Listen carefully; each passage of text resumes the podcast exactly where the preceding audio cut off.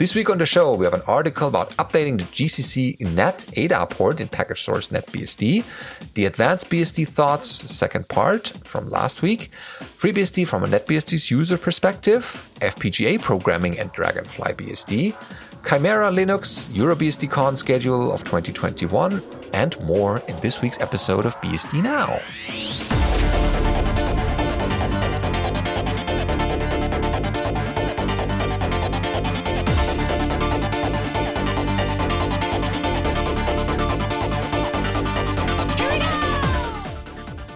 B S D Now, episode four hundred thirteen, B S D slash Linux Chimera, recorded on the fourteenth of July, twenty twenty-one. This episode of B S D Now is brought to you by Tarsnap. Go to tarsnap.com slash BSD Now to get the online backups for the truly paranoids. Hello, I'm your host, Benedikt Reuschling. And I'm Alan Jude. Welcome to this week's episode with fresh news from the B S D space.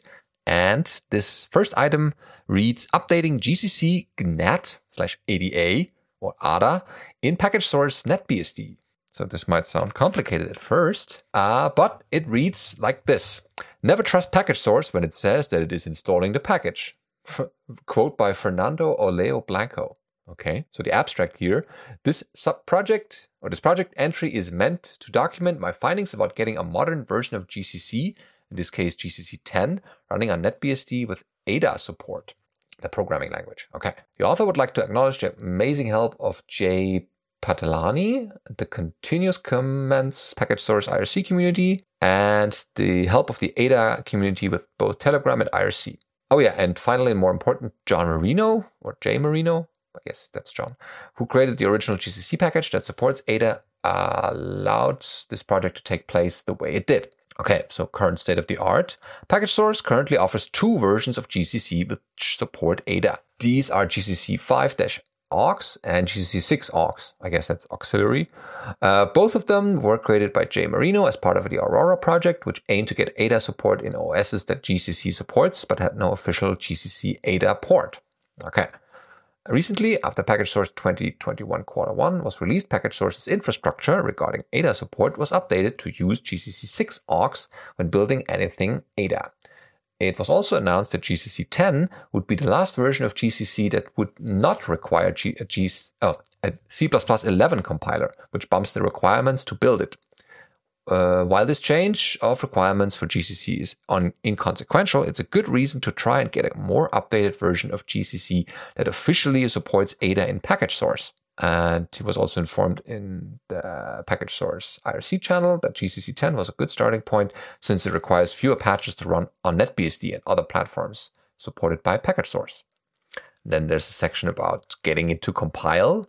Uh, So long story short, to start, package source allows the user to select which languages G C C will support before the building process starts by changing the options of the package.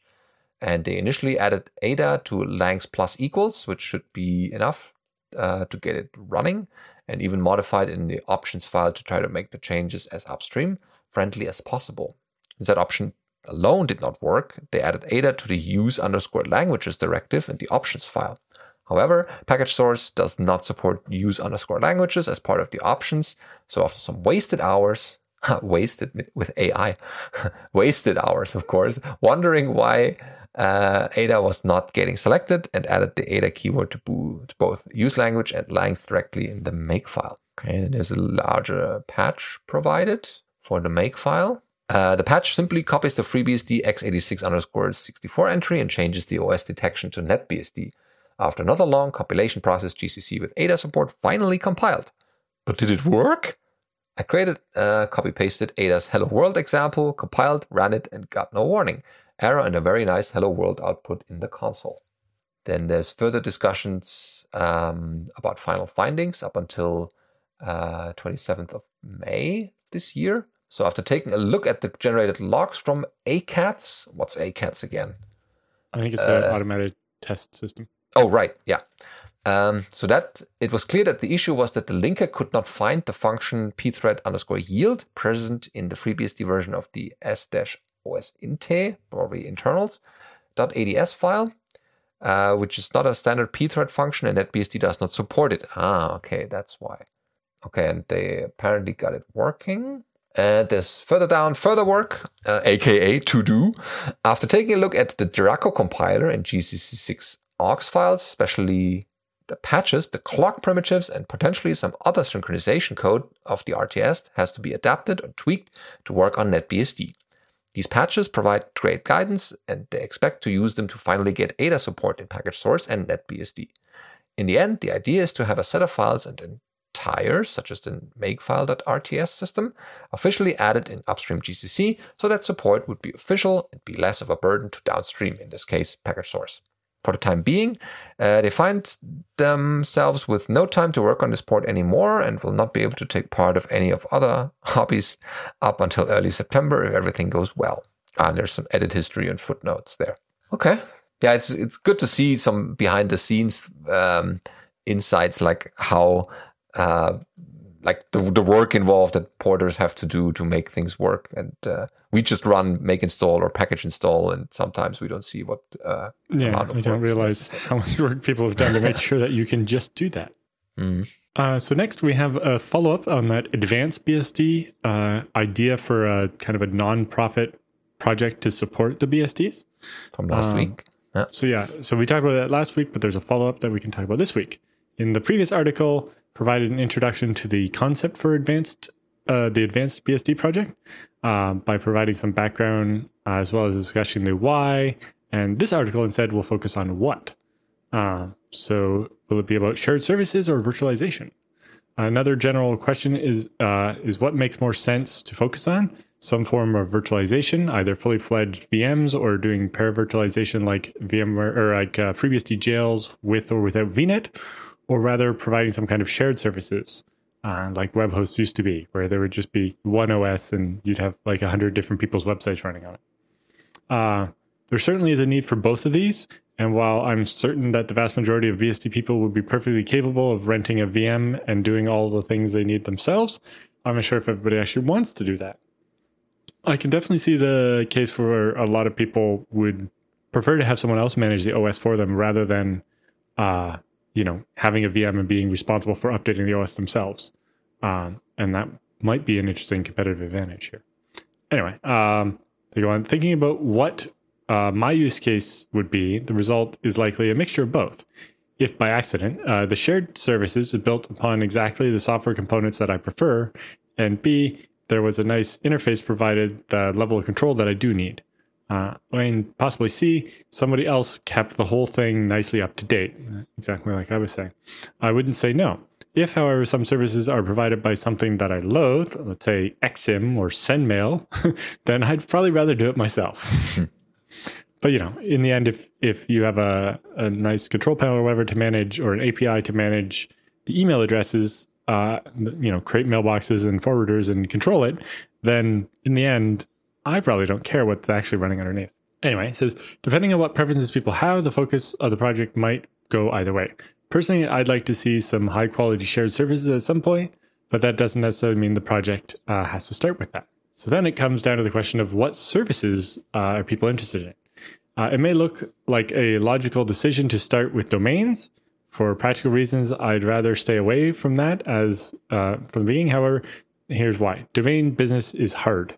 The profit margins are uh, very low, even for the big players.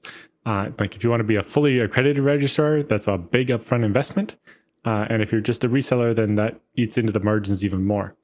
And you need to have a lot of domains in your portfolio to get anything near a decent price. Before that, you're losing money if you want uh, to compete with the established players. In addition uh, to that, it's not exactly simple to properly automate things like domain transfers that can keep people occupied otherwise.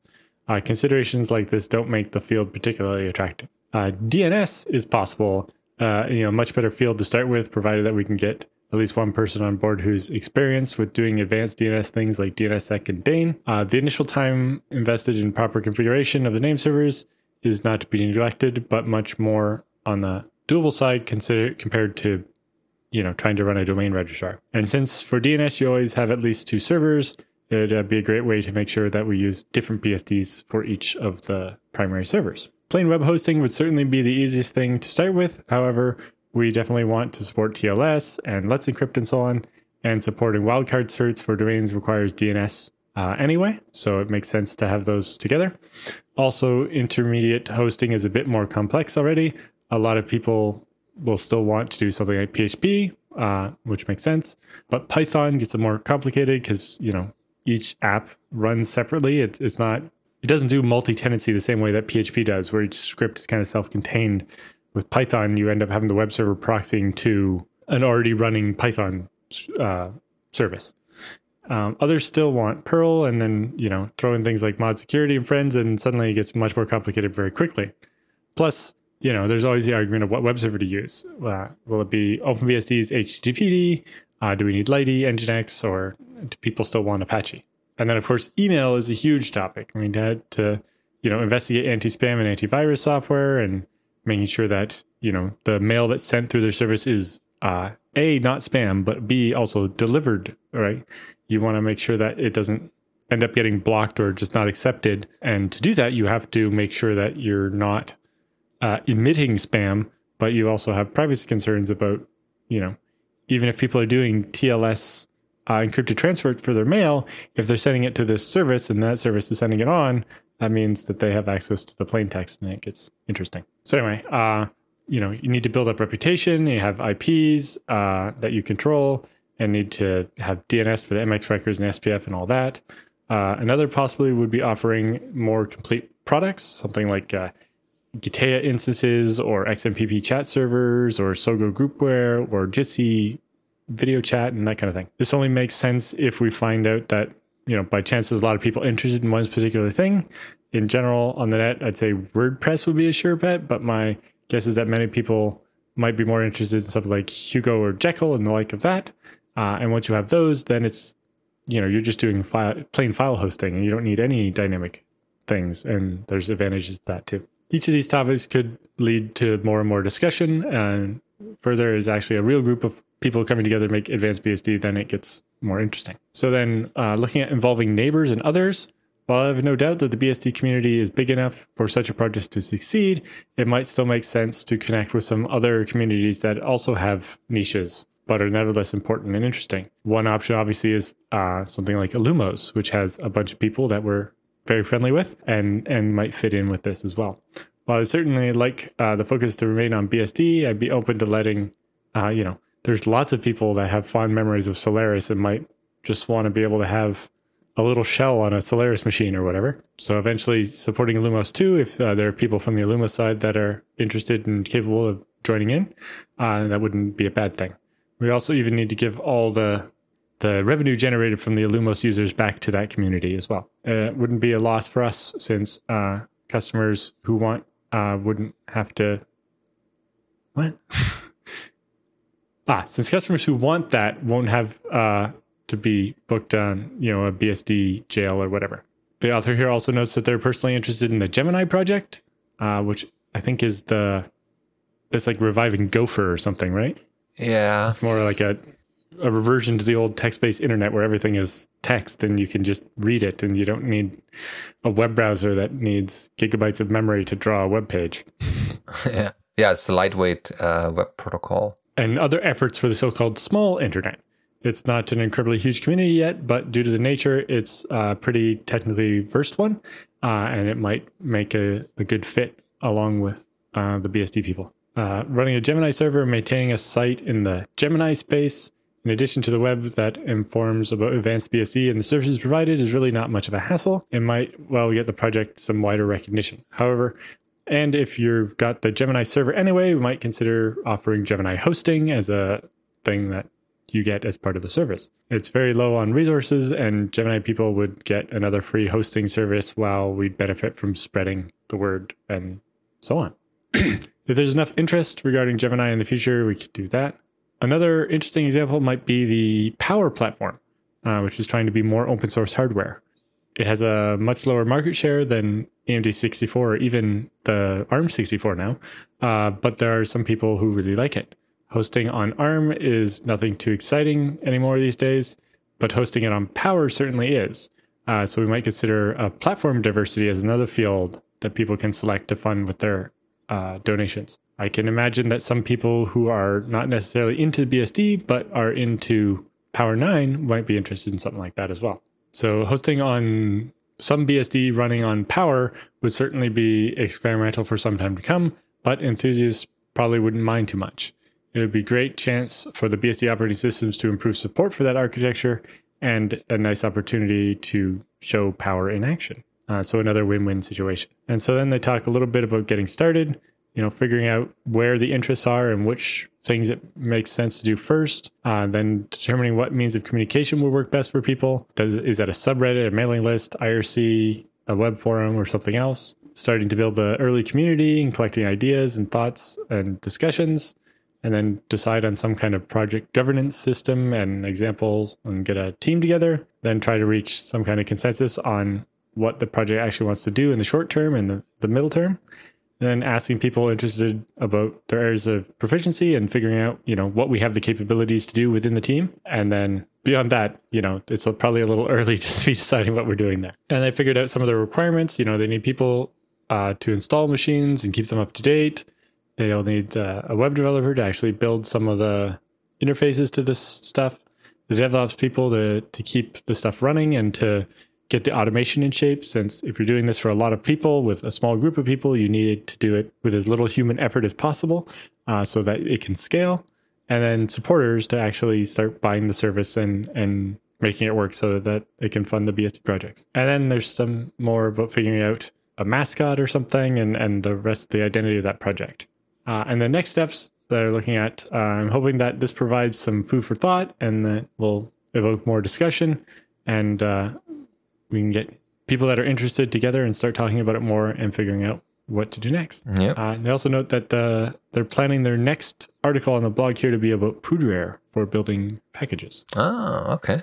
So if that's out, we can probably grab it and mention it in a future episode. Yeah, and it's so, yeah. not out today, but it probably will be by the time people are watching this. Mm-hmm. Yeah, and definitely uh, provide comments and uh, feedback on those two articles now that they're both together on the blog. Um, if this catches on, then definitely reach out if you want to help.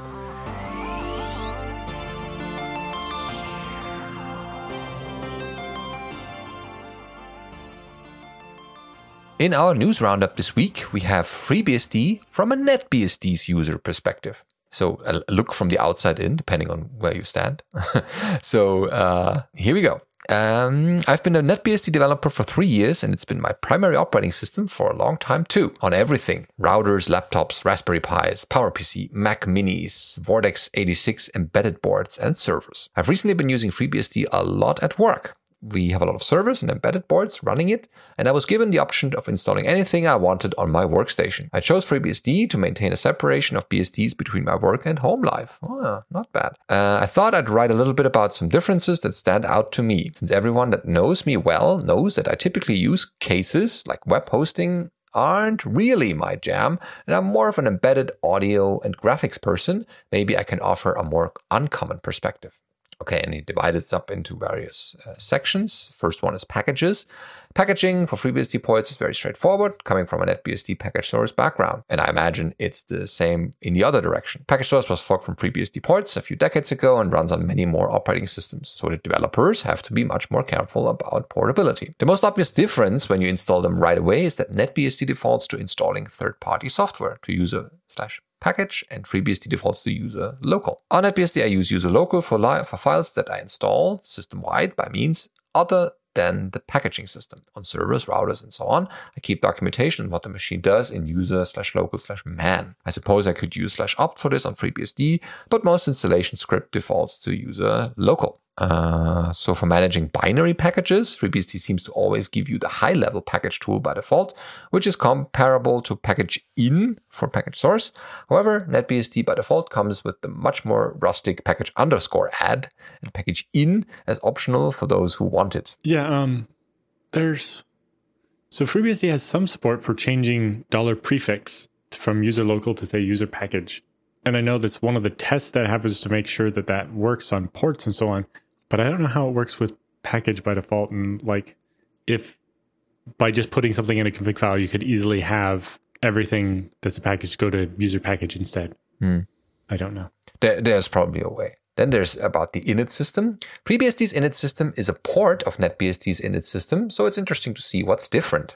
On NetBSD, init files are loaded from a single directory slash etc slash rc.d. Since package source is not allowed to touch files outside its installation prefix, if you want to use init files from packages, you have to either copy them from $prefix slash share slash examples rc.d or make a symlink. On FreeBSD, there is user local etc slash rc.d. It's also a search path that the init system uses, so you can immediately run init scripts installed by a package, presumably only if you didn't change the default installation prefix. Yeah. Uh, this is probably more natural for users coming from Linux. Okay, then hardware and drivers. I'm not going to whine about missing drivers, et cetera. A serious B S D user knows to check the hardware before buying it and keeps a stack of U S B network adapters around in case of emergencies. Seriously though, I'm more interested in the difference in how hardware support is handled. Uh, there's a note about uh, webcams and webcam D. Uh, the internal laptop cameras, there's a note here that those are nearly always U S B. Something that quite shocked him was how differently webcam support is handled in NetBSD. There's a generic driver for all U S B video devices built into the default kernel. This implemented an A P I that's somewhat compatible with video for Linux. When the driver detects your webcam, it will automatically create slash dev slash video zero, which can be recorded for FFmpeg and streamed from Firefox. Uh, the only meeting software that I've tested extensively on NetBSD is Jitsi Meet. It works perfectly in Firefox. Other video conferencing web tools often require you to use Chrome, which hasn't been ported to NetBSD. The eternally not upstreamed full B S D patch set is huge.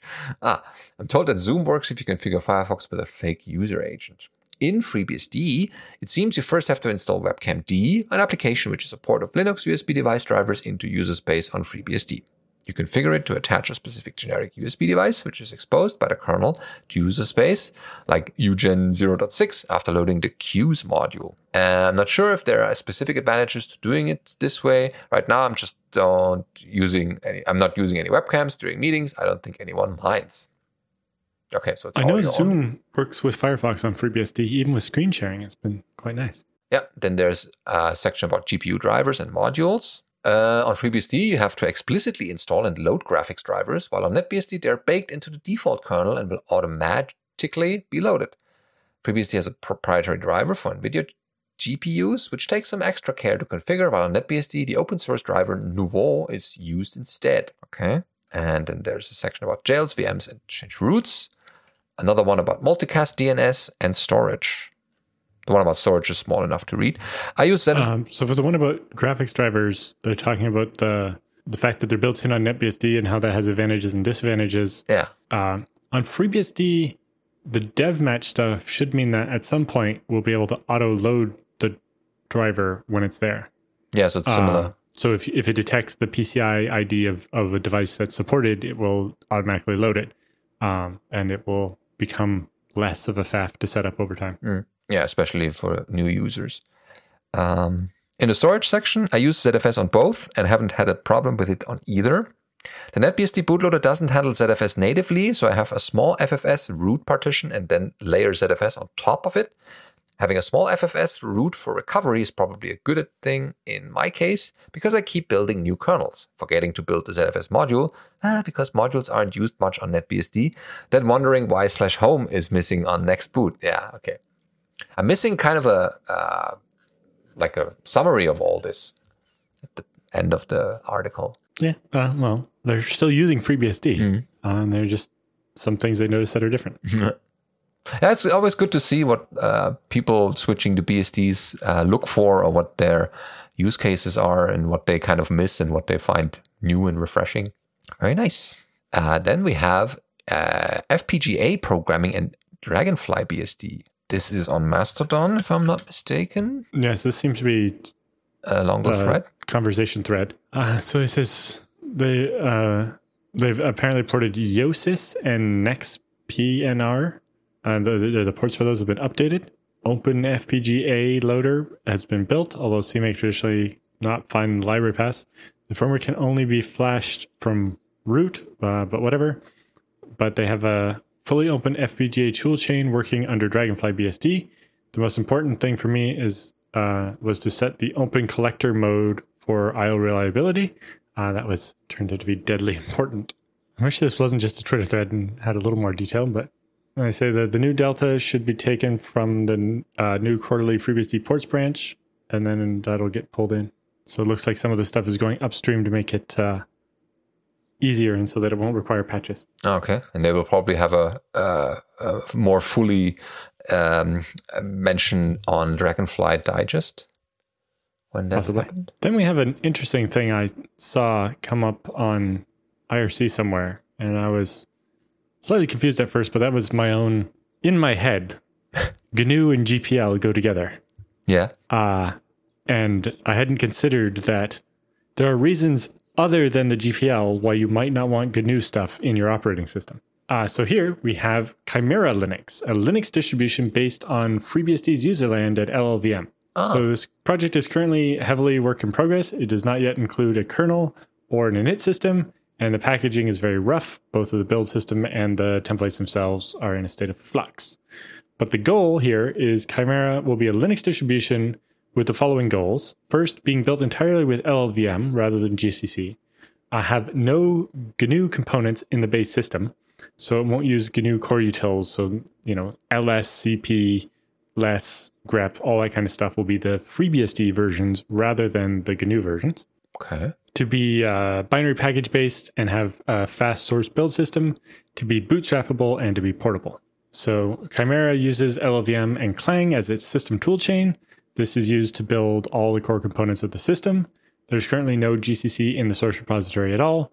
The compiler-rt component uh, is used as the core runtime, and libc++ is used as the C plus plus library. They say there are no G N U components at all uh, in the base system, except currently uh, they use G N U make, used to build the components, and end curses. The rest of the useland comes from FreeBSD, so not BusyBox, but the real FreeBSD stuff. And they're using uh, Musl as the libc rather than uh, G N U libc. Uh, Chimera has a completely new source packaging system that was not written in shell as uh, or as is conventional, but rather is a Python scripting uh, tool. This reduces the build system overhead to a minimum, as well as making it uh, introspectable and so on. The builds are always uh, containerized, Uh, with a minimal Chimera system being used as the build environment for every package. This system is sandboxed using bubble wrap and runs uh, completely unprivileged. Uh, the binary packaging system used is A P K tools, uh, originally from Alpine Linux. It was chosen because of its speed and ease of integration. Uh, the system is bootstrappable, so it can build itself. Uh, you can use any Musl-based distribution as the initial system, as long as it has a few required components. Uh, to get the build up and going. After that, Chimera uses a three-stage bootstrap path, with stage zero building all the components needed to assemble the build container, stage one rebuilding itself using components from stage zero, uh, and stage two rebuilding itself using components from stage one, and so on.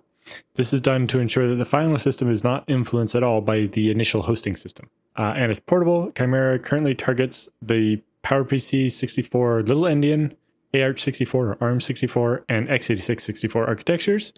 It should, however, be easily portable to any architecture that's supported by L L V M Clang and has components like compiler-rt and libunwind, and is supported by Musl. Mm-hmm. Uh, so it seems some people want to build uh, a Linux kind of sans the, the G N U project. Yeah. Uh, and its uh, obvious leadership problems and so on. Oh, maybe there's a, a Finnish student Uh, I'm currently waiting just to write the kernel parts. Maybe. But, you know, that's interesting. Seems like if you're replacing everything except for the kernel with FreeBSD, why not just, just replace the kernel too? Yeah, go the whole, the whole way. But I'm guessing that comes down to applications. I, I don't, I think Musl's fairly well supported, and I think most applications can handle Musl instead of lib, uh, glibc, but I don't know how, like, how widely used that is, or, like, you know, what application problems you would run into on something like Chimera Linux versus trying to run it just on vanilla FreeBSD. But this is interesting, and, and you know, if it leads to more applications being able to handle a, a FreeBSD userland, that's a good thing. So yeah, if that provides some more compatibility between the two systems, then yeah, definitely worth the effort. All right, and if you're missing the B S D conferences just as we do, there is a little light on the horizon with the virtual EuroBSDCon twenty twenty-one, and the program has been released and the schedule. So we should look at that a little bit. So EuroBSDCon starts on September seventeenth till nineteenth, and is completely virtual. Ah, yes, here we go. Day one starts with a social event and test your system event at nineteen hundred.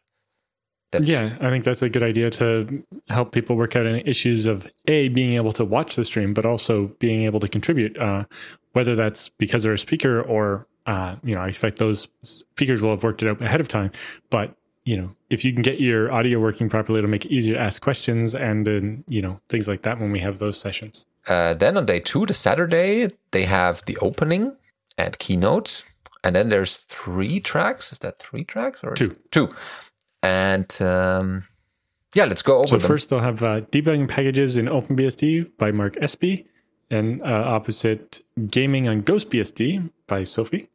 Uh, and then after a, a break, they'll have working with uh, StarBSD ports, uh, opposite GhostBSD as a game winner for daily use. Uh, then they'll have a lunch break.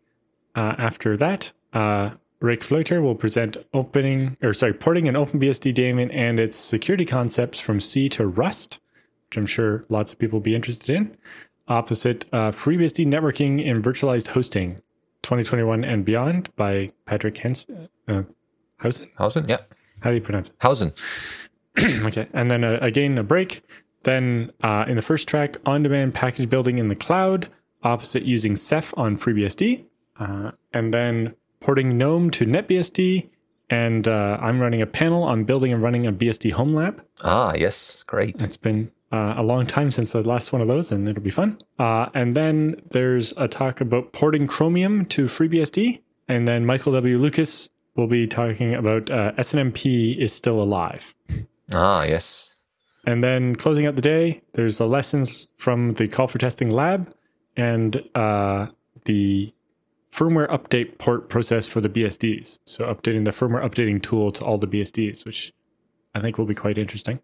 Ah, cool. And it's nice that they integrated uh, the U S or the other time zones, uh, like Canada and the U S as well in the later. Yes, uh, we got the North American speakers late in the day so that they don't have to get up stupid early. Yeah.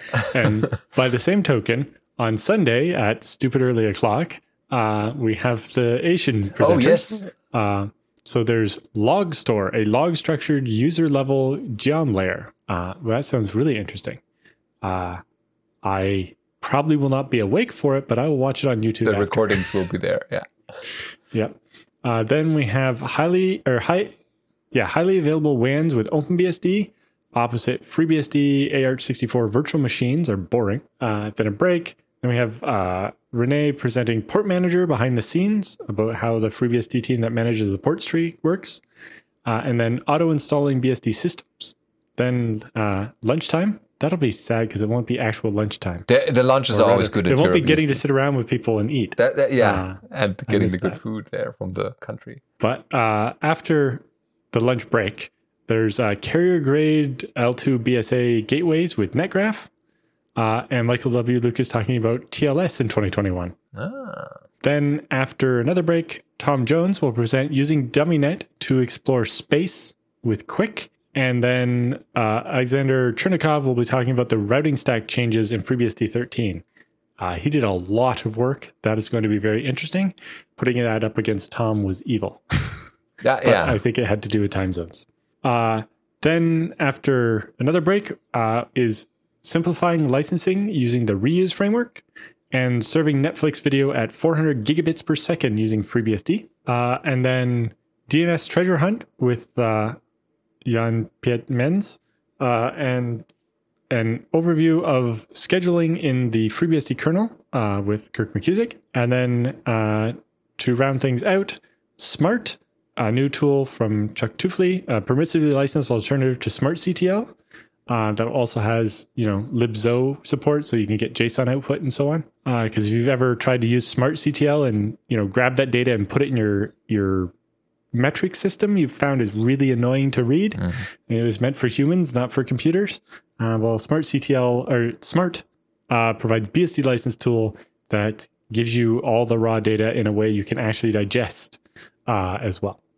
And with a handy shell script wrapper if you want a human-readable version. And then finally, uh, the new NetBSD entropy subsystem from Taylor Campbell. And then some kind of grand finale at the end. Ooh, wow, exciting. So there's definitely something in there for everyone, networking and uh, various subsystem developments, new features. Yeah. Uh, and of course, I think the most interesting bit will probably be the social event on the end of uh, Saturday night. Yeah, getting together with And mostly because that won't be very late for me, so it won't hurt me to stay up for it. Yeah. And that's the All part Europeans, you... on the other hand, you know, it starts at seven o'clock, but that's only like noon for me. Uh, yeah.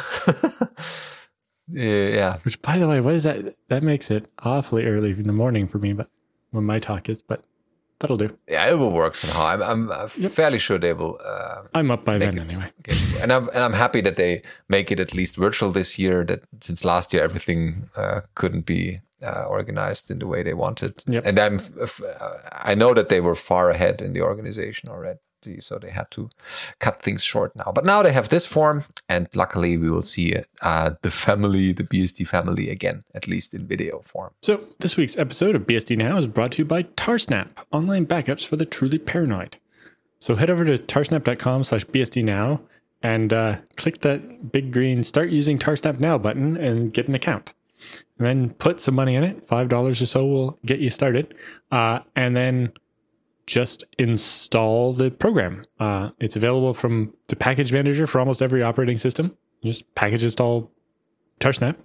Uh, and then with its very tar-like command line, you just say, you know, I want to create an archive called this, and uh, here's the files I want to put in it.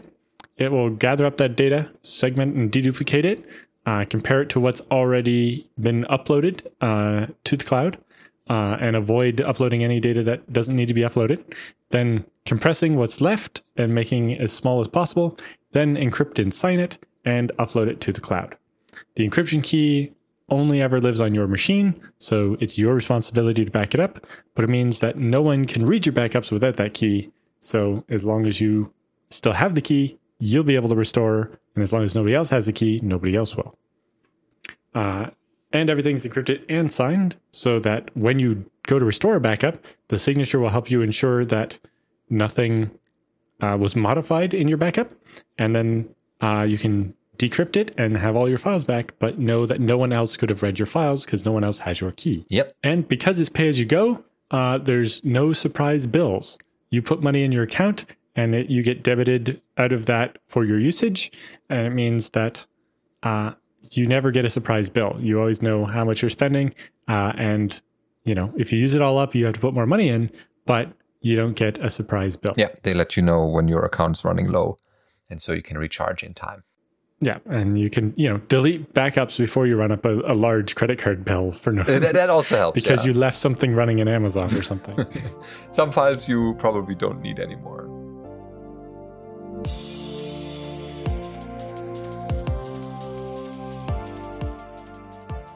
All right, here we go into our feedback and questions section this week. Uh, the first one uh, from Charlie about several questions. Okay, here we go. Hey guys, thanks very much for your podcast. Very informative one. My questions are those. First, can you explain to me how to install FreeBSD on ROC Pro sixty-four without the E M C card? Um, well, you just use the S D card in that case, right?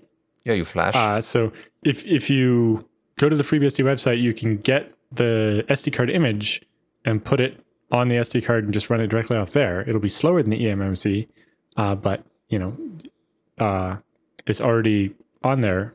And then if there's other storage, then you can do an install to the U S B stick or something. Like um, not really related to the ROC uh, sixty-four, but I had a uh, Onion Omega, which is a little M I P device, and it only has sixteen megabytes of storage in total.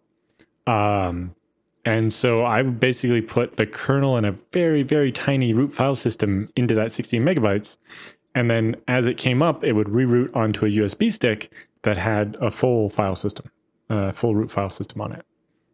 Um, so yeah, it depends what you're trying to do, but in general, you could probably run directly off the S D card, uh, or you can use a U S B stick.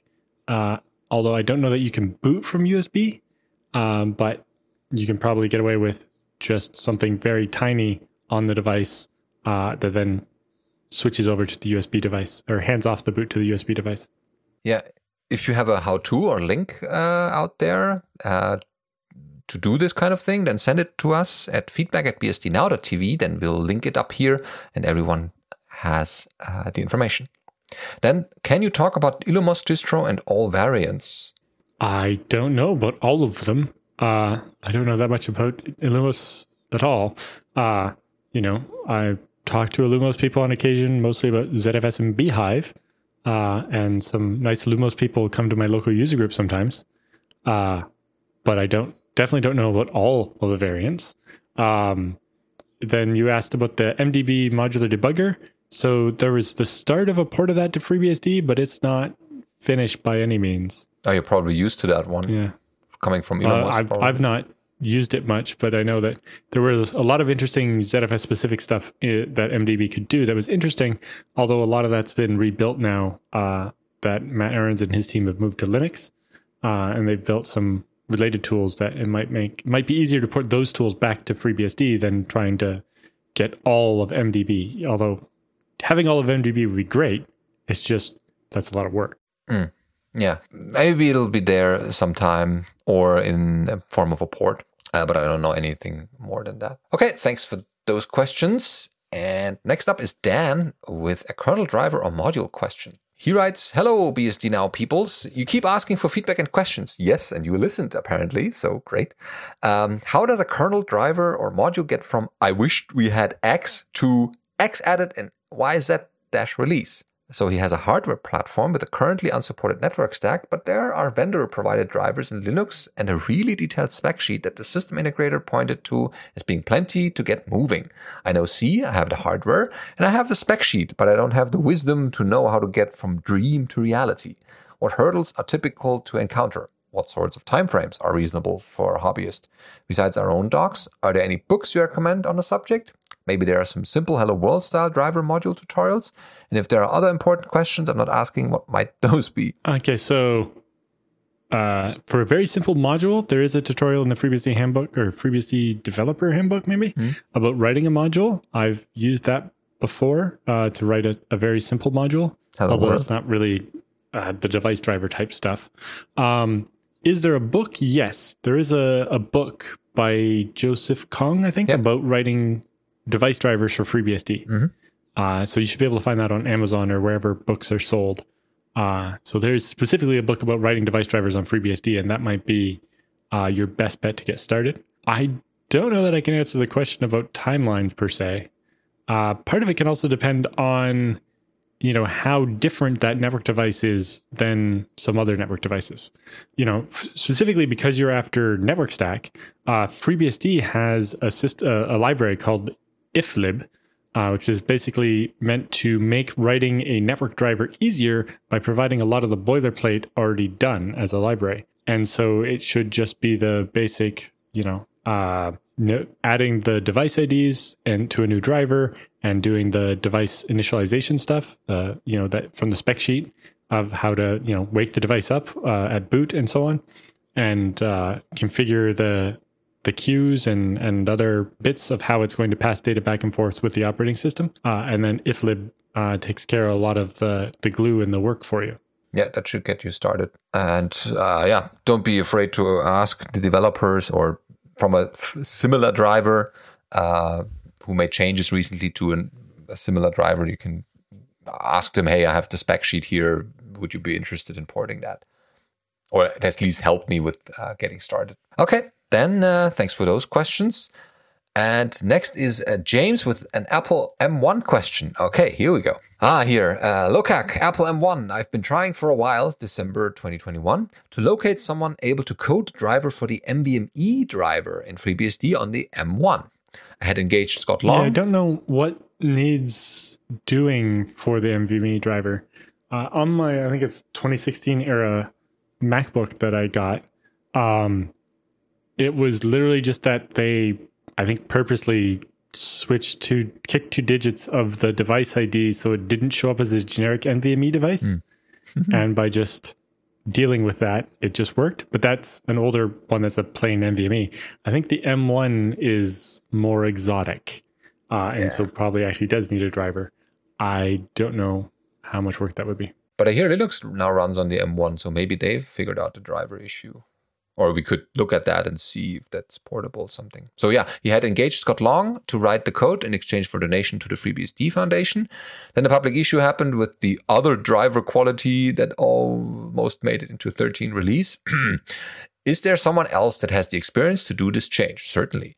Could we make a call out on the show? Yeah, we can do that. Currently, VMware E S X i is in production for me on M one. I can also loan an M one Mac. I'd really like to see FreeBSD join Linux, E S X i, and OpenBSD at the M one party. Ah, uh, well, certainly if, if OpenBSD has the NVMe driver, that also makes it a bit easier.